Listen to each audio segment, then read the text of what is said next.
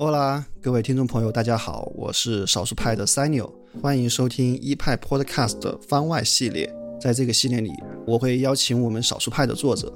来围绕某个专业领域展开讨论，希望能让大家了解到不同行业的有趣故事和专业观点。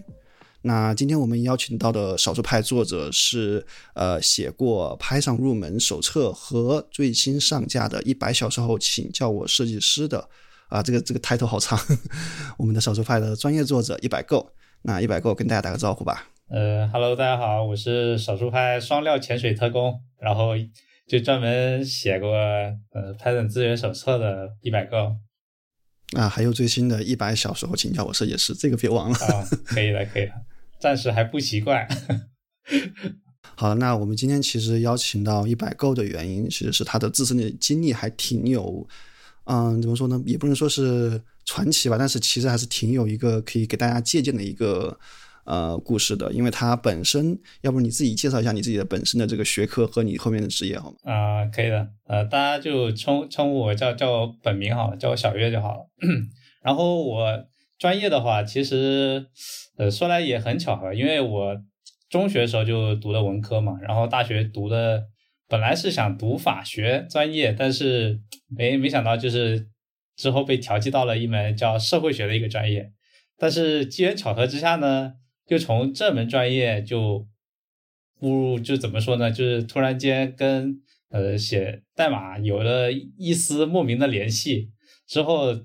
毕业之后呢，就可能呃从事了跟写代码相关的一些工作了。最开始是可能写的一些。呃，处理数据之类的这种这种代码，然后和报告相结合，但最后呢，就慢慢开始转行到程序员，就完完全全就是写那种比较偏后端或者是偏那种 API 之类的这种代码。哎，那个其实我还挺好奇，因为。嗯，社会学怎么会和编程扯上关系？你要不要先给我介绍一下？就说这个社会学你们都学什么东西啊？这个怎么学社会社会学？好问题，就是其实大家可能跟跟我家里人都一样，就跟家里亲戚每次回去，家里人会问说你这个社会学你到底在学什么东西啊？其实我是不是学完就很社会了？是不是？其实我我对社会学的一个。最怎么说呢？叫一个刻板的一个说法的，就刻板印象嘛，大家都讲到一个刻板印象比较直观，那你就可以理解为像这种问卷调查和这种报告分析啊。其实我就是对这个社会学这个学科有这么一个比较粗浅的一个定位啊。因为最开始我调剂到这个专业时候，说实话我也不理解这个社会学到底在学什么，可能就是到了大三的时候已经快顿悟了，就是快快毕业的时候才开始顿悟，说啊好像是。通过观察这种呃现象呀，或者是说通过一些呃数据的一些分析研判，然后得到一些相应的怎么说叫一些分析性的结果规律对或者总结论对有点有点类似于像这种什么人类学之类的这种民族志啊，或者是像这种呃反正这跟跟这这类学科就可能有比较相似性的一些地方嘛。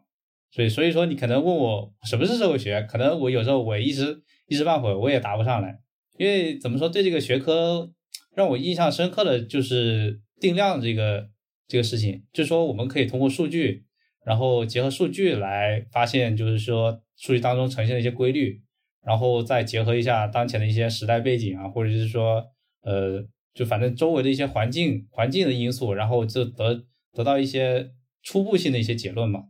反正大概就对我来讲的话，呃，影响我成为程序员的一些部分，可能就是因为，呃，因为要写定量方面的一些研究，然后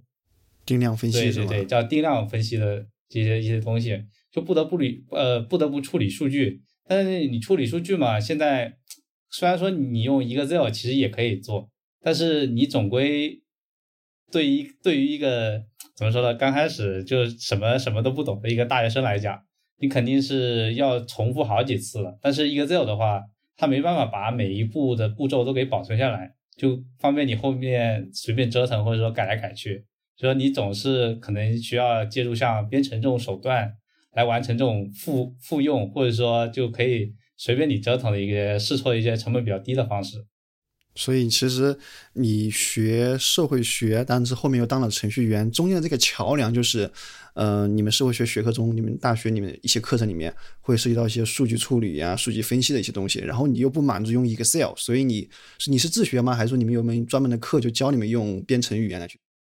呃，其实就社会学的话，它会就大部分社会学的一些专业课，它会涉及到统计、统计方法，或者是说统计软件的一些使用。说白了就是跟数理统计相关嘛，因为它跟数据打交道，你肯定要知道这些呃对数据的一些基本指标，你比如说中位数、众数，然后还有最大值、最小值、标准差之类这种这种基本的一些数值指标。然后你基于这种指标之后呢，可能还有一些可能呃更为中级或者说高高级的一些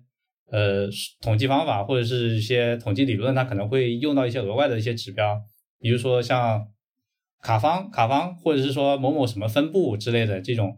它这种可能就是说会影响到你建模呀，然后预测这个数数值的具体的这种好坏，做一个评估的一个手段。所以说，就是最开始的话，我们是有上这种数理数理方面的一些课程，然后老师们可能就是说出于这种考虑，就是说你理论肯定跟实战相结合嘛。所以说，除了平时你要学这种理论课之外，那还有这种实操环节，就用大概上上机，然后用特定的这种统计软件，然后来实现你怎么得到这个结果，大概就是这么一个过程。当时我们教的话，嗯，大概是用的那个，就就就统计软件啊，它用的主要是那个叫一个 Stata，就是 S T A T A，嗯啊，它这个这个软件的话是在北美这种呃计量经济学或者说计量研究这种。圈子这种学术圈子里面用的比较多啊，然后是付费版本的，但我感觉后面我后面我有专门去稍微了解了，我感觉它这个呃软件呢，感觉像是用 Java 写的，所以说它很多底层东西都是有可以有专门对应的那个 Java 的那种那种包可以调接口。对，但不过后面就是自从工作之后就很少很少再用了。但是这个这个软件呢，就是对于那种。呃，怎么说？做研究的人来说比较比较友好，因为它里面给你封装了很多特别经典的一些统计学模型啊，或者计量经济学模型，所以说你可以方便的用几行命令，然后就实现了一个一个结果。你只要把那个数据给弄好，然后放进去，直接就直接跑模型就可以了。就是你们学校里面课程里面还是有这样一个，应该算什么？算是介绍性质，或者说是一个让你们了解这个编程的一个过程或者一个课程。对。不过其实。我我相信，就是你们学校的老师或者你们的这个学校的设这样的安排，肯定也不是为了让你把你们都培养成为程序员嘛。那其实还很好奇，就是说，你作为一个社会学的学生，然后学这些课程，那怎么会想到说去花更多的时间专门去学习编程一些知识呢？或者说，我们就是问的直接点，就是你开始对这个编程这件事情产生兴趣，大概是一个什么样的一个契机？嗯，这这个这件事的话，就说来其实很有趣。就现在，其实我回想起来，我也是感觉对自己这个就跨行这个说跨专业转转型的这种路程，我感觉其实也是蛮蛮有有有有点有点怎么说呢？就是有点玄幻。因为最开始我 我怎么说？就当时当时这个我们还是上那个 Stata 这个课嘛。当时我对课上其实这个敲代码这件事，其实我不是很喜欢。因为我觉得这个东西我学学不懂，你知道吧？但是就是有一天，就是我是在那个这个应该是你们很多同学的就是就大部分的一个常态，就大部分一个就同通用的感受。因为你这东西感觉好像很难的样子，就所以说就每个人就感觉啊，上这课其实很很煎熬。就虽然说我听不懂，但是我还要硬坐在这里坐坐一个小时，是吧？然后这个是考过就忘对。然后就是有一天暑假的时候，因为我们那个时候就是他这个他其实不是一个学期上完的，他是分上下两个学期就上上这门课哦，还很长。对，所以说当时我就是怎么说呢？因为刚上大学不久嘛，肯定还想着保持点积极性，装作好学的样子，是吧？然后假期的时候就把专门把这这门课的这个讲义，因为老师会知道这门课可能会有点难，然后提前把讲义发我们了，就是。拿了讲义回去之后呢，就是在家里面也是闲得无聊，然后当时我就晚上，然后晚上就看了一下，从就是在那个无聊的时刻，我也不知道怎么就突然想着拿起这本书，刚好我旁边就就因为当时好像也是刚买了 Mac，就是十三寸的，当时买的，就想想试一下，就在上面开始折腾起来，就不知道怎么就开始拿起那本书之后，就装了装了学校里面给的这个软件，然后就试着把上面的这个讲义的内容再重新实践一遍。其实我就是认真认真看下去，我之后我发现就是这东西其实好像也不是那么难，因为它就是几行命令，然后你就得到想要结果就可以了。没错，所以说我当时我就 突然感觉啊，就感觉说这种写东西、写代码这种事情，实现一个特殊的一个或者特定一个结果，感觉这个事情其实很酷，就有点像我们之前就是在那什么抖音上看那种。啊，其实那种那种那种就不算程序，就是说有种那种敲代码，然后就噼里啪啦，然后就会敲出很多结果那种很炫酷那种感觉。而且刚好那个界面，就是我用那个 Stata，它那个软件那个界面是就特别经典的，就像那个《黑客帝国》那种黑，然后黑就是黑色的底色，然后就它那个字体是绿色的那种，就所以说就特别特别有那种很很科幻的那种感觉。所以说我当时我就开始对这种写代码这种事情有一种。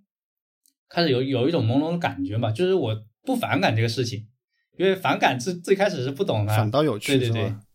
最开始是最开始上学期那时候，就是觉得说啊，好像对这东西不是很懂，所以说就感觉很无聊，自己也学不来。就是但是深入深入学习之后呢，就感觉这东西确实很有趣。然后我就觉得写代码这种东西，呃，其实是未来一个可可以发展的一个方向。当时我就自己自己有这么一个预先的一个想法，然后后面又因为是这种跟统计软件相关嘛，所以说后面在我大二下的时候，好像是大二下还是大二上，反正就是有个是暑假的时候好像，然后就是 我当当时就想着出去兼职，然后也因为上大学嘛，可能没什么事情做，就当时没那么没有那么强的这种报复心理，所以说就是还是想着就是自己。探索看一看，所以说我就基于这个统统计的一个背景嘛，然后就找到了当时呃在网上搜，就看别人当时回答就是呃选用那个 R 语言，就是这一这这是一门呃你当时在网上是搜什么问题来就大概这种呃呃跟什么统计啊，然后编程相关的这种语言是哪些啊？所以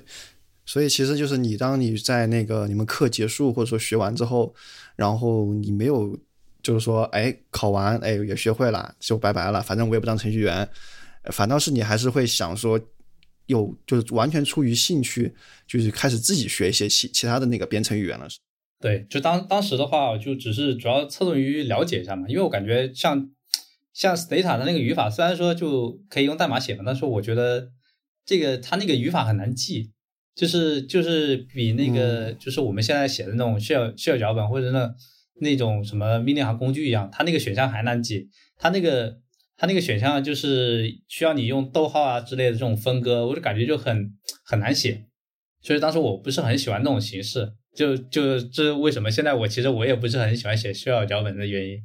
因为因为我感觉那种它那个 I 相相当于说怎么说呢，就是等价于它那个 ID 对你的帮助其实不是很大，就它那个你可以写很很一很。一长串的那种代码嘛，但是它它其实本质上它给你的那个编辑窗口就是一个文本编辑器，没有任何那种没有不像现在这种 IDE 啊，就是这种补全啊、提示之类的，所以这种辅助功能那么大。对，所以说当时我就就想着就抱着试着了解的心态吧，然后在网上搜一搜，然后跟这种相关的这种编程语言嘛，然后当时就反正就是看到别人在网上推荐就是 R 语言，就刚好是它这个是统计学家写的这种这种编程语言。它前身是叫一个叫 S 语言的一个一个一个东西，反正就是 S 就是等于那个统统统计的那个 statics 那个英文的首字母，对，所以说就是为统计而生。所以说当时我就去了解了这门这门语言。所以说我当时也是因为没有什么编程基础，所以说这个语言我接触起来可能没有任何的一些，就是让让让人感觉很奇怪的地方。但是其实如果现在我作为一个已经学习了一些其他语言，比如说 Python 啊，或者说你了解过那种 Java 或者是 JS 这种语言的话，你你再去学那个 R 语言的话，你会感觉很怪异。就是不管是写法上，还是它那种编程的一些理念上，就跟这种对基于这种 C 语言脱胎于 C 语言的这种语言，就感觉完完全有点好像很不相符，你知道吧？所以说，就很多人为什么 就是说学这个 R 语言的话，他会有一点有点不适应的感觉。所以说，为什么很多就是有这种 C 语言基础的人，后面都会选择 Python？这其实是一个比较主要主要的一个原因吧，我感觉。其实他们之间的关系有点像是 R 语言像是中文，然后 C 语言像是英文，然后那个像 Python 可能就是跟英文比较相近的，对对，都是属于比如说西班牙语啊、德语这样子。对对，他们算是大概大致算是印欧语系，但是和中文是完全不一样。对。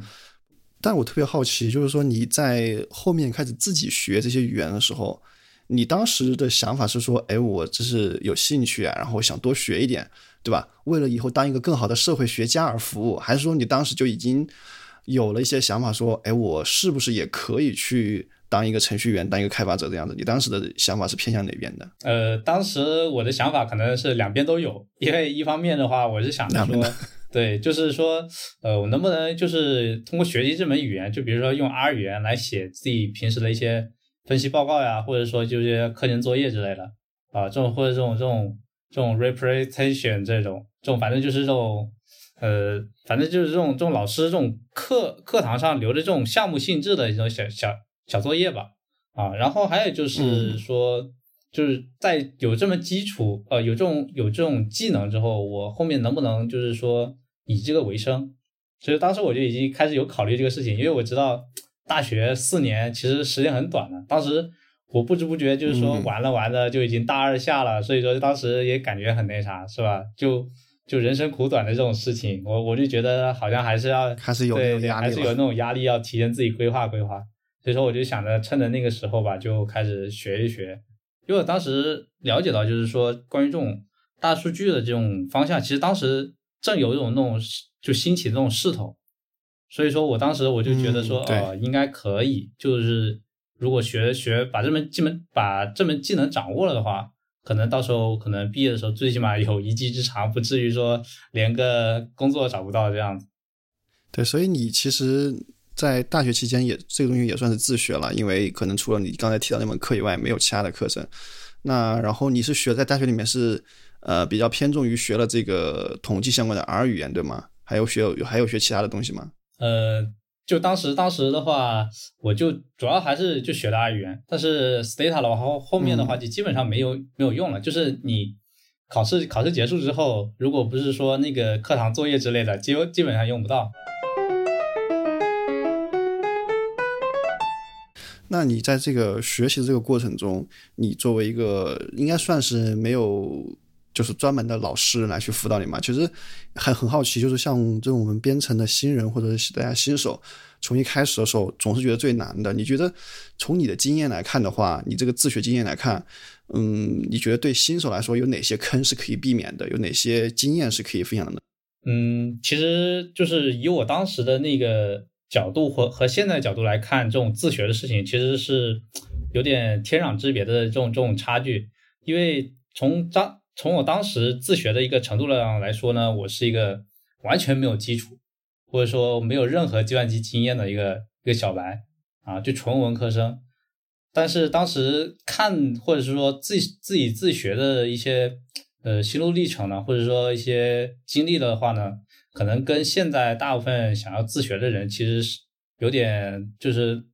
呃走过的路应该大大部分都类似了。比如说，我就先去网上找一下大家的，比如像知乎那种地方，是吧？看一下大家的一些回答，看看是自学非科班，然后就打几个关键词上去搜一搜，看看就是点赞最高的、排名最高的那那几个回答，然后自学大概是要怎么样？然后最主要的还是看哪几本书啊。其实现在的就那些回答有帮助吗？对你来说？呃，回答的话，其实我感觉有有部分是有帮助，不不能说完全，大部分可能百分之四十或者是百分之最多五十吧。因为他的那个回答，大部分还是说从一个有经验的人的那种角度来看，说你可能要走走哪些路子，或者说避掉哪些坑。但你其实对一个新手来讲呢，嗯，可能这些他拿捏不准，你你你的那些坑，对于他来讲，他有没有？他是不是一定能踩得到？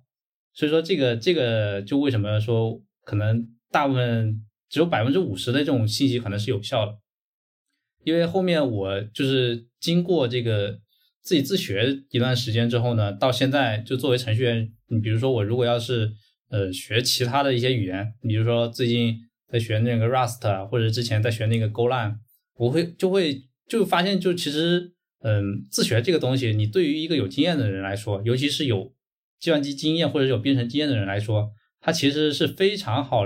就是能理解上那种。编程的一些基本概念，你比如说就是这种呃，嗯，变量呀，然后条件啊，然后判断这种，还有这种循环函数对函数，然后参数啊类，这对，反正就是大部分类似这种这种通用性的一些一些呃组件或者说部件也好，其实你对于你掌握另外一门编程语言来说，其实都是很很轻易就是能达到那种入门的程度。对这个地方，我就得打个广告。这个其实也就是，呃，我们在这个一百小时后请教我设计师的栏目里面，其实第一个模块嘛，也是把这个一些基本语法，主最重要的是一些编程的基本概念拿出来先给大家讲。其实也就是刚才符合你刚才说的一个学习的规律，就是说编程语言语法每一门可能是不一样的，但是它前面其背后蕴含的一些编程思维，其实可能是相通的，对吧？对对。好，那其实你刚才讲的，就是一个是说，如果是有一个基础的话，去学是还是比较容易迁移这些知识。但是对于你当时来说，那你具体是有哪些学习的一些呃，当时有些经验？你具体是在一个没有编程背景的情况下，怎么开始后面那些呃编程学习的呢？呃，其实我觉得就是，如果对于小白来说，就是最主要的，其实就抛开那个有经验的这种这种底子来讲啊，就是最主要的一个就是你要。找对一个你相你认为来，嗯，对于大多数人来讲，或者说你可以去豆瓣读书上搜那种评分最高的那种那种叫做教材，或者说那种经典的那种书籍也好。你比如说像那个 R 语言的话，R 语言它其实有一本比较经典的一个数据叫那个 R 语言实战，但是那本书可能会稍微有一点点老旧，就是说它里面的一些代码可能不不太符合现在这种 R 语言的一些写法。但是它里面写呃或者说涉及到的东西嘛，就是比较偏偏向于传统的一些 R 语言的一些东西。其实我们在学东西的时候，其实不一并不一定是说自己要马上就立马能搞懂这东西。其实我觉得前期就是你作为一个小白或者说一个没有经验的人学东西，其实最注最重要的或者说最应该注重的是培养一个感觉。就培养你这个编程的一个感觉啊？怎么说这个 好玄学啊？什么叫培养感觉？啊，就是就是这种写代码的感觉。就是你比如说我我每次写东西是吧？我要写个变量，然后我怎么想的？用个 for 循环，然后会怎么样？用一个函数，就是把那个逻辑给包起来。其实就是这种这种你能就是通过这种编程的一些一些方法，然后能能解决掉你一点点这种实际的一些疑问，或者说能做到一些小问题。对，其实有点像是说，用编程者的思维去思考这些问题，对对对，啊，不像说是没有学过编程的人，他可能就想的是找哪个工具解决。但是如果是有编程思维的人，他可能就会学会运用一些编程语法去来自己解决这些问题，对吧？用呃各种语言呀也好，或者包也好，对对对，差不多是这个意思。其实就是说，你能基于这种简单的语法，就是你可能刚开始，就是我们每个人学可能会刚开始觉得啊，好像这个。基本语法不知道是干什么用，你可能用不上，就它就是变量就是变量了，然后循环就是循环，一个函数就是函数了。但是具体来说，我们当当我们可能会有这种编程思维的方式的时候，是把它跟实际问题结结合起来。就比如说我我想从网上下载个东西，是吧？我怎么能让它从那个呃某某某个网站，然后定时下载，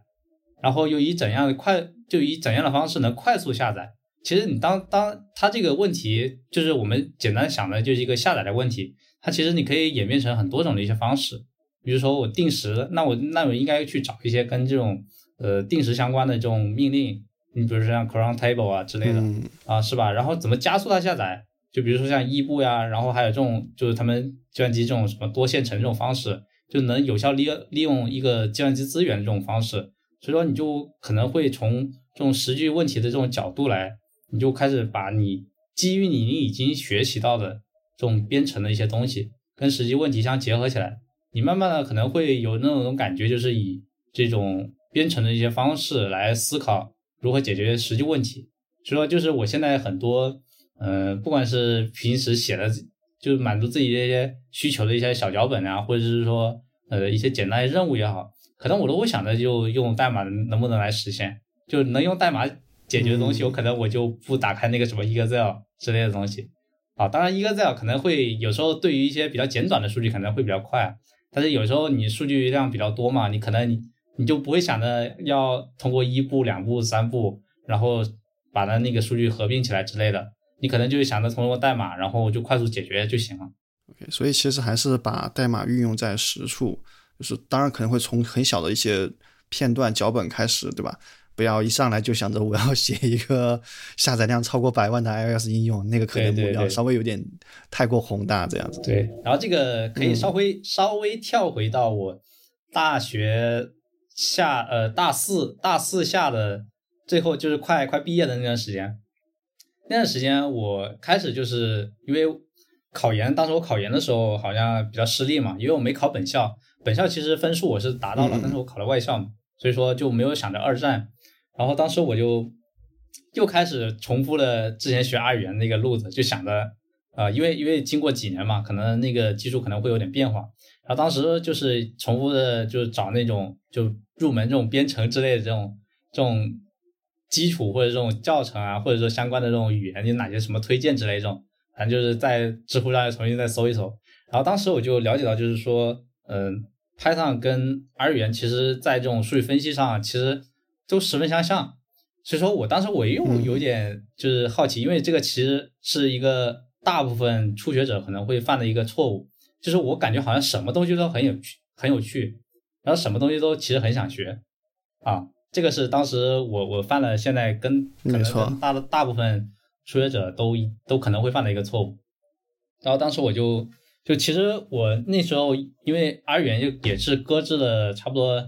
有一年一年多嘛，所以说也没怎么用。虽然说还是熟悉，但是就反正趁着就大大学快毕业了嘛，也没什么事做，然后我就我就自己开始学了一下这个这个 Python。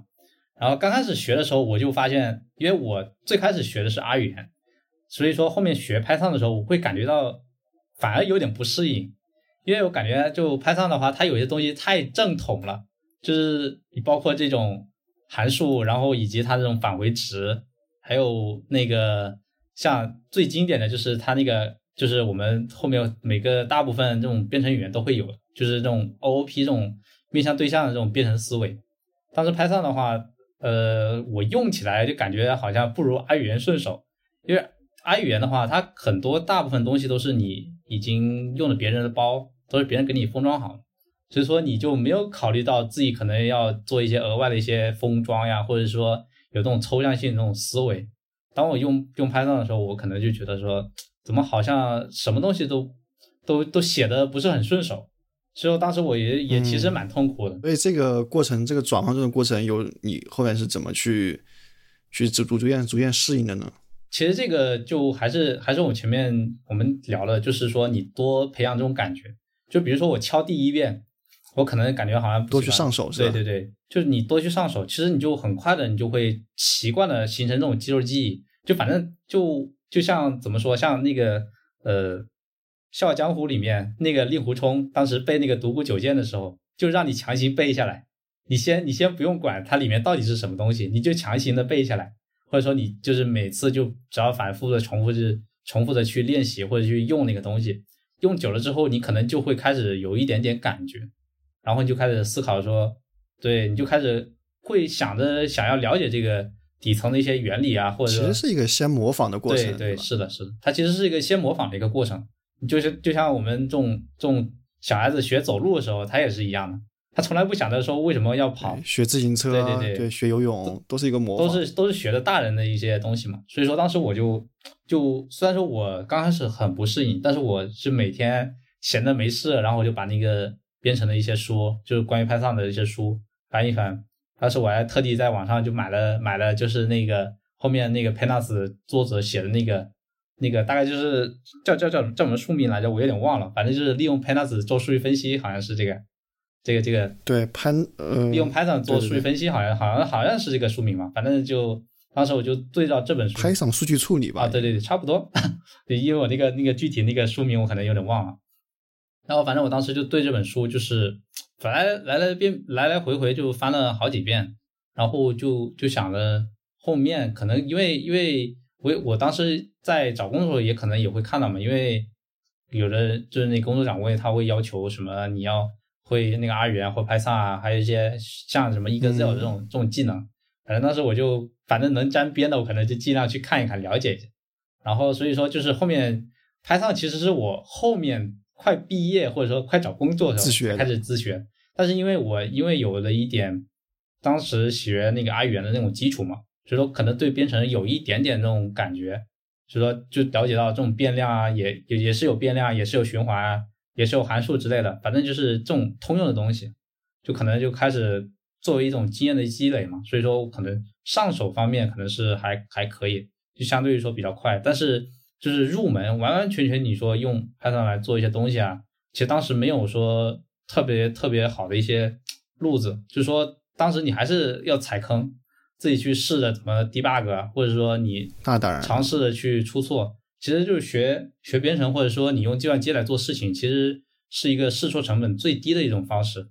因为它它可以它不会损坏任何的实物，对对对，因为它可以让你无限的这种重复。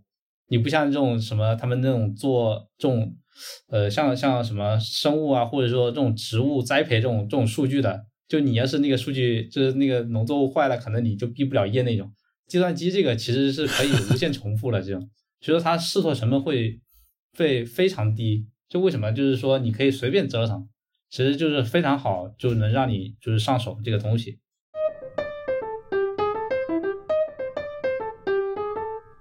刚才也聊了很多你这个自学的一些经验也好，或者说一些故事。那你大学毕业之后是就立刻就去找了程序员相关的工作是吗？就没有往社会学方面去走？呃，其实也也不能说马上就作为程序员。其实最开始的时候还是确实以这个社会学这种身份，然后呃，就是进了一家调研公司嘛，就是他主要也是负责这种呃调研报告之类的，所以说跟数据分析啊，然后。这种社会学的这种定量研究方面可能会有一点点沾边的一些地方。当时的话也是以这种助理身份，因为你大学生毕业嘛，所以说没什么没什么工作经验，所以说肯定只能是以这种什么助理啊或者管培生的身份，然后进到里面。嗯，在里面的话呢，其实刚开始我进的那个部门，它它不完全哦，应该应该应该不是这么说，因为当时我进去的时候。他们是有那个叫一群人在那里，就是培训三天，然后做一个报告的那种那种形式。然后那那那一天就是第三天的时候，我其实就是我是跟别人有点不一样的地方在于，我是用代码来写的。当时我我感觉这个很酷，你知道吧？因为当时只有我一个人会，虽然我旁边里面坐旁边那些人做的都是就是国外回来的所谓的海归啊，打个打个引号。对，然后但其实当时我我用的就是拿 R 语言，然后写了一个就是那种定量分析的这种报告。虽然我抽到那个选题可能是有点定性成分，但是我还是就是反正就就瞎编呗。当时那种就是就是拿各种数据嘛，然后包括那种什么百度的统计的一些数据啊，然后反正什么就是国内的一些比较知名的什么叫 CGSS，就是社会综合调查这种这种问卷数据。反正就是你能扯上关系的都都拿过来，然后就分析，然后基于这个这个话题，然后做一些什么报告之类。当时我是用代码的实现来，呃，代码的方式来实现这个，用以支撑我结论的这种这种数据结果。所以说当时我除了一边是展示我这个结论之外，还额外把那个代码给贴出来了。所以说当时我是那那一批人里面应该是比较亮眼的一个。然后当时他们对当时那个。调研公司他们招人，他其实不招程序员这种，或者是说招这种数据分析师之类这种这种这种职位，他招的就是那种类似于那种研究员那种身份，就可能说比较偏向写偏偏向于那种写报告的那种方式啊。当时我为什么会后面跟这种呃程序走的根本那么那么近的原因，就是当时我知道他们那个公司有个是叫什么大数据部门。就是当时我觉得这个这名字就很很很屌，你知道吧？这个词不知道能不能毙掉。对，反正就是这种这种很高大上的这种词。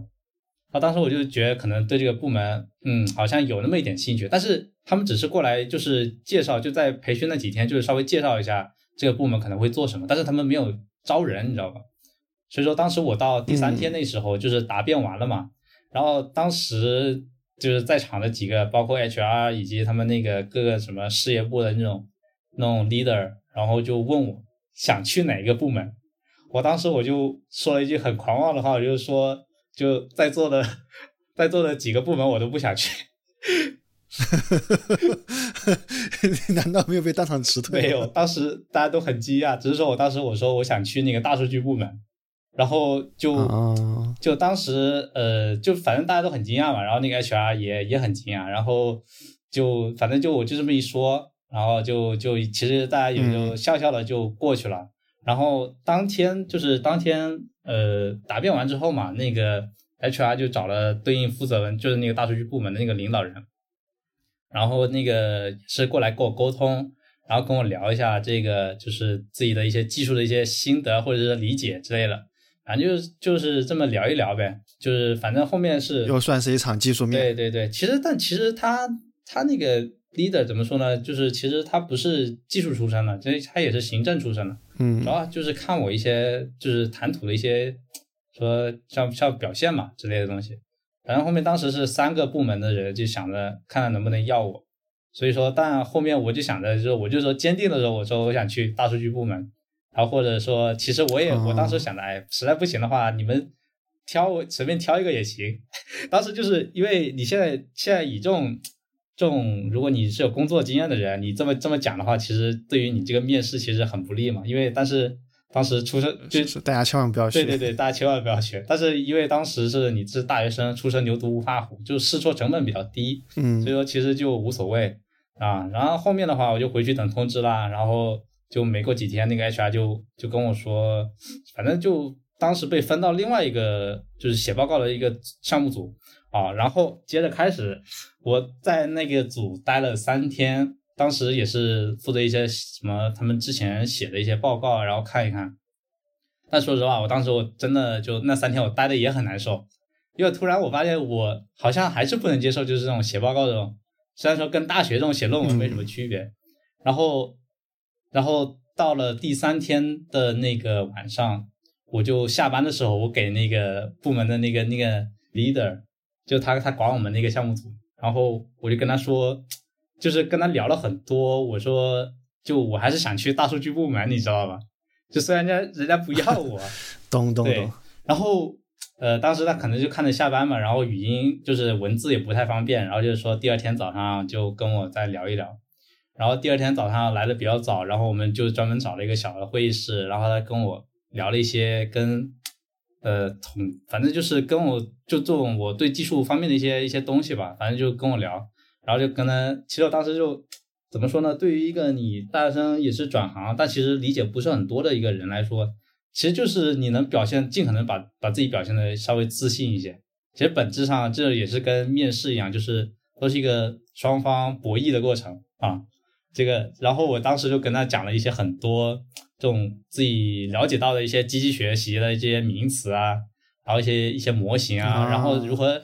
忽悠，对对，可以可以用用一个词来说就是忽悠，对，反正当时我就是说了特别多特别多，就因为我为什么会说这么多，其实也是因为我平时也是。虽然我对这个东西也是半路出家，了解或者也收集这些信息，对，所以说我就开始就是能能了解到这种东东西之后呢，就可能会内化成我自己本身的一些知识或者经验嘛，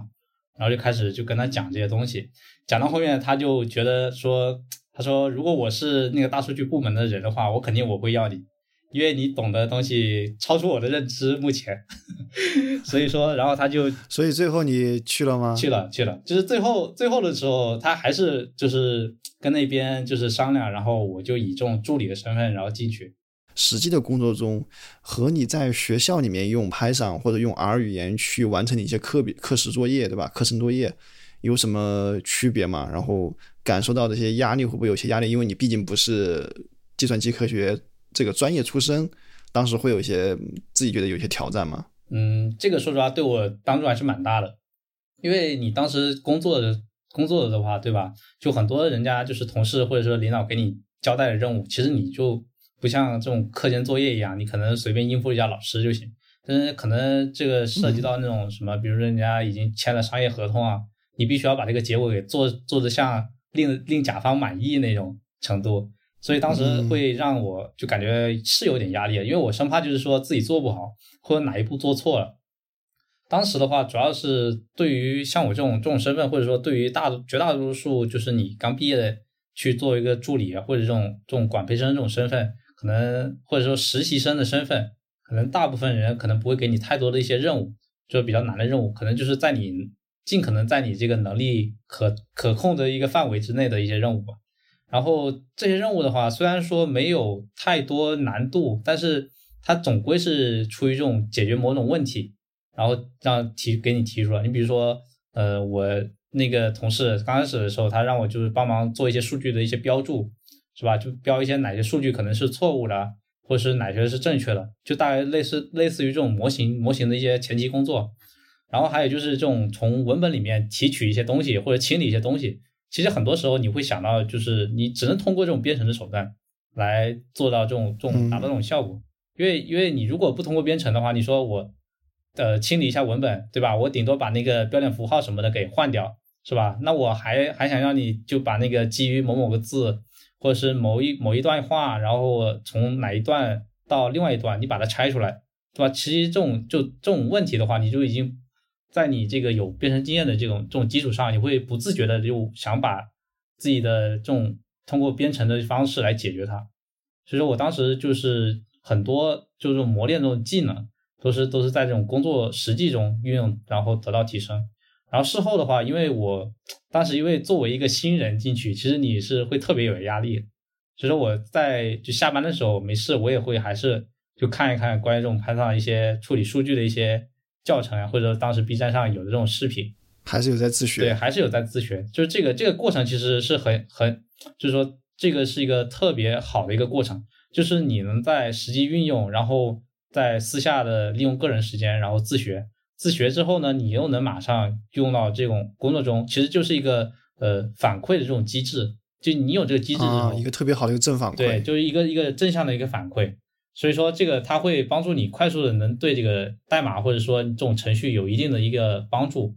提提高你对这种程序的这种理解，或者说提高你用程序的思维来解决这种实际问题的一些能力。对，这个其实对我当当时的一个帮助其实是特别大的，因为你。知道，因为我当时呃学派上也是，就是毕业快毕业，其实也就才学了不到一个月。你想呀，才不到一个月而已，就是跟各位事业部的老板们说，谁都不去。对对对，其实我也当时我想的，你你作为一个就是什么都不懂，说白了，当时我就是一张白纸，你什么都不懂，其实就是年少轻狂啊。倒没有。好，那其实从你到这家公司进入这个大数据事业部。然后到目前已经四年多了，哎，这个四年多你有中间有换过公司吗？有去一个更偏向于我们传统或者呃印象中的互联网或者说是呃开发公司吗？嗯，其实其实就是中间是有的，但是就就到目前为止的话，就待在那公司待了差不多六个月吧，可能我就在之前的那一家调研公司可能待的会相对比较久一点啊。就在后面，后面虽然我是有换过，但是我大部分成长的话，还是主要是在那个调研公司那里得到成长。对，那你觉得就是说，在当时那家公司你说有成长，那其实你觉得就是我们也会很好奇嘛？那你学习编程，我们前期是你学一个知识，对吧？先有兴趣，我们对吧？然后你会有再去。巩固一些知识，然后呢，就像你一样，在这个一些真实的或者说是学校中的一些案例中运用编程的能力或者编程的这些技术。那其实到后面这个阶段，在工作中有这样三四年之后，你会觉得说，学习编程到这个阶段可能要注意一些什么，或者说是有一些什么样的心得？你说我作为一个已经有工作经验的人啊，然后想去怎么能获得一份新的工作呢？无非就是说我在。呃，自己已有的技能上再精进，比如说我学的 Python 是吧？那我就把 Python 知就与 Python 相关的一些更深的一些知识啊，然后就做一个详细的了解。比如像那个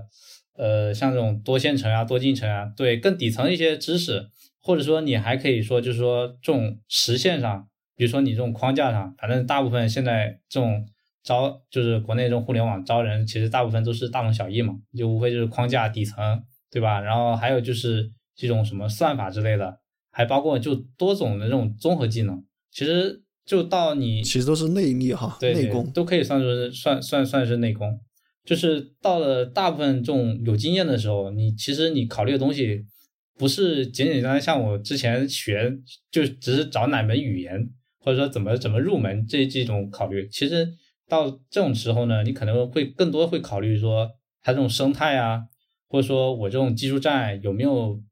在学习的一些必要。或者说你有没有必要是学习那种新的语言啊？其实就是说这种这种技术技术的一些更迭，你要在当中会有一些取舍。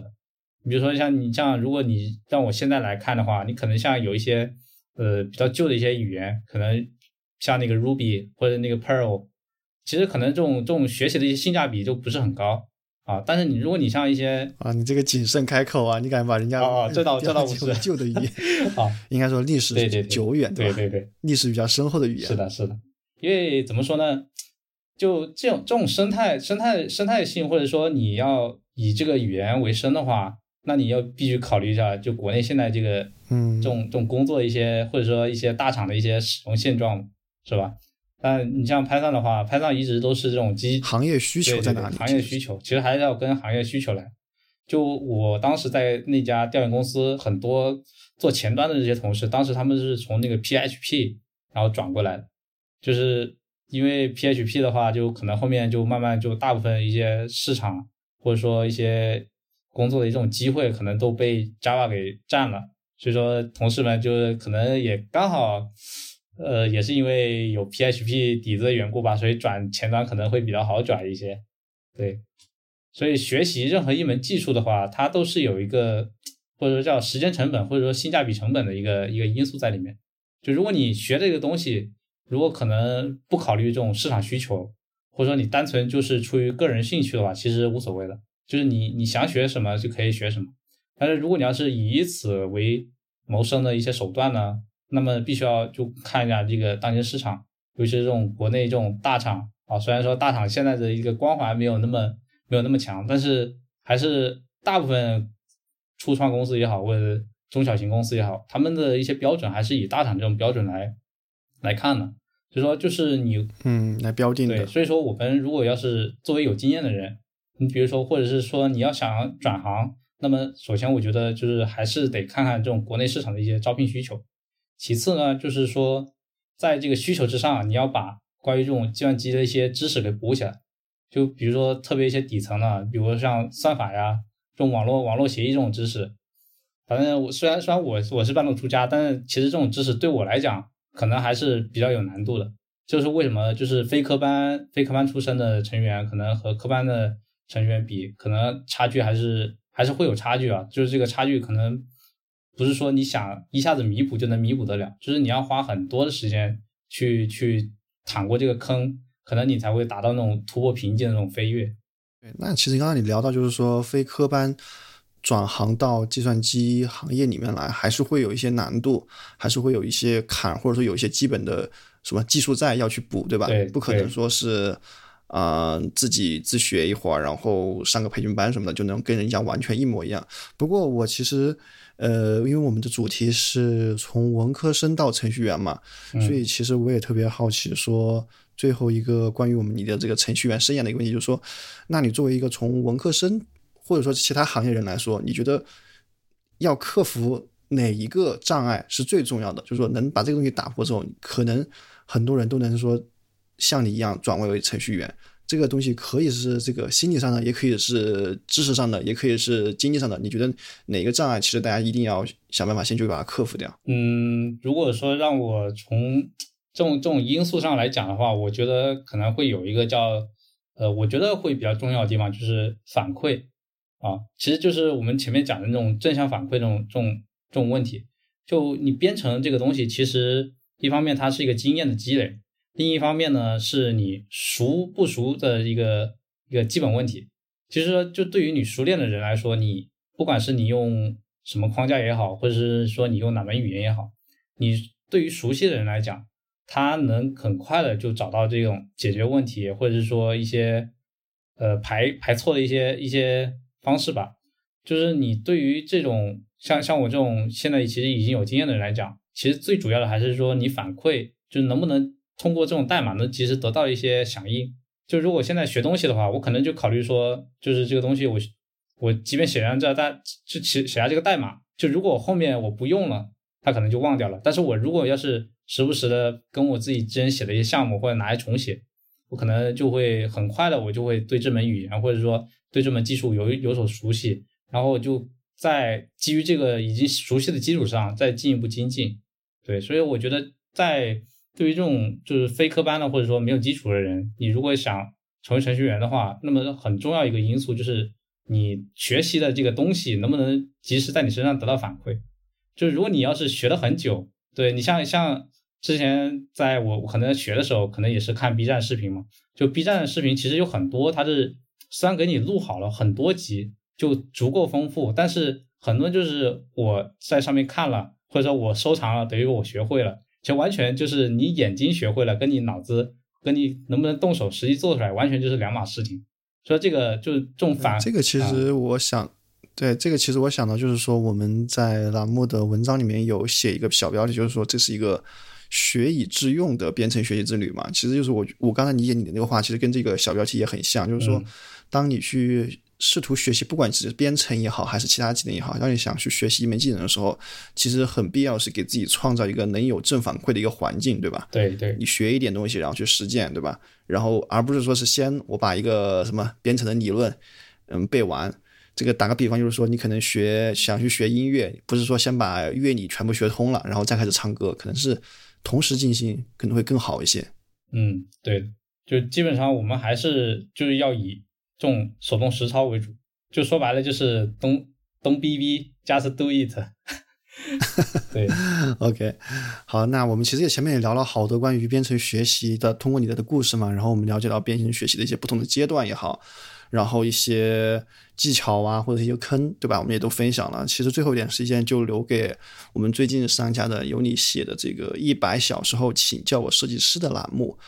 嗯，我们前面也介绍一下啊，打前面也打过小广告了，插过小广告，就是说第一个模块我们会讲一些 Python 的基本语法和编程思想，那第二个模块是讲的用 Pandas 去处理、去进行数据分析，对吧？有清洗啊，有关联，这个应该是你这个三四年工作的老本行的经验可能分享出来。最后一个就是一些案例，那其实有最后一个小问题就是说，那你作为作者来说，对吧？呃，作为这个栏目的主理人，你希望我们的读者。